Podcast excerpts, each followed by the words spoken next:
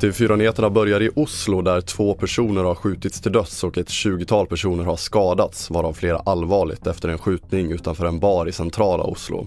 Larmet kom runt ett under natten och den misstänkte kunde gripas kort på och i nuläget finns inget motiv för händelsen.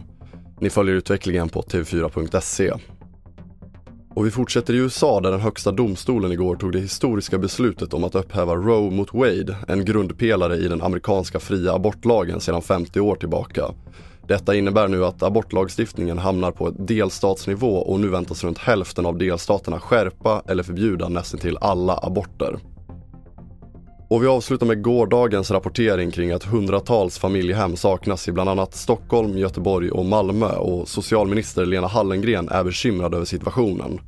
I höstas tillsattes en utredning för att se över kvaliteten och tillgängligheten till familjehem och HVB-hem.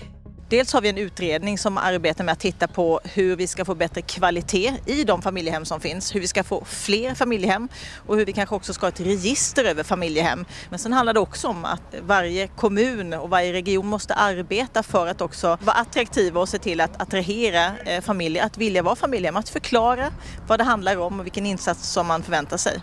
Sa socialminister Lena Hallengren. Fler nyheter hittar du på tv4.se. Jag heter André Meternan Persson.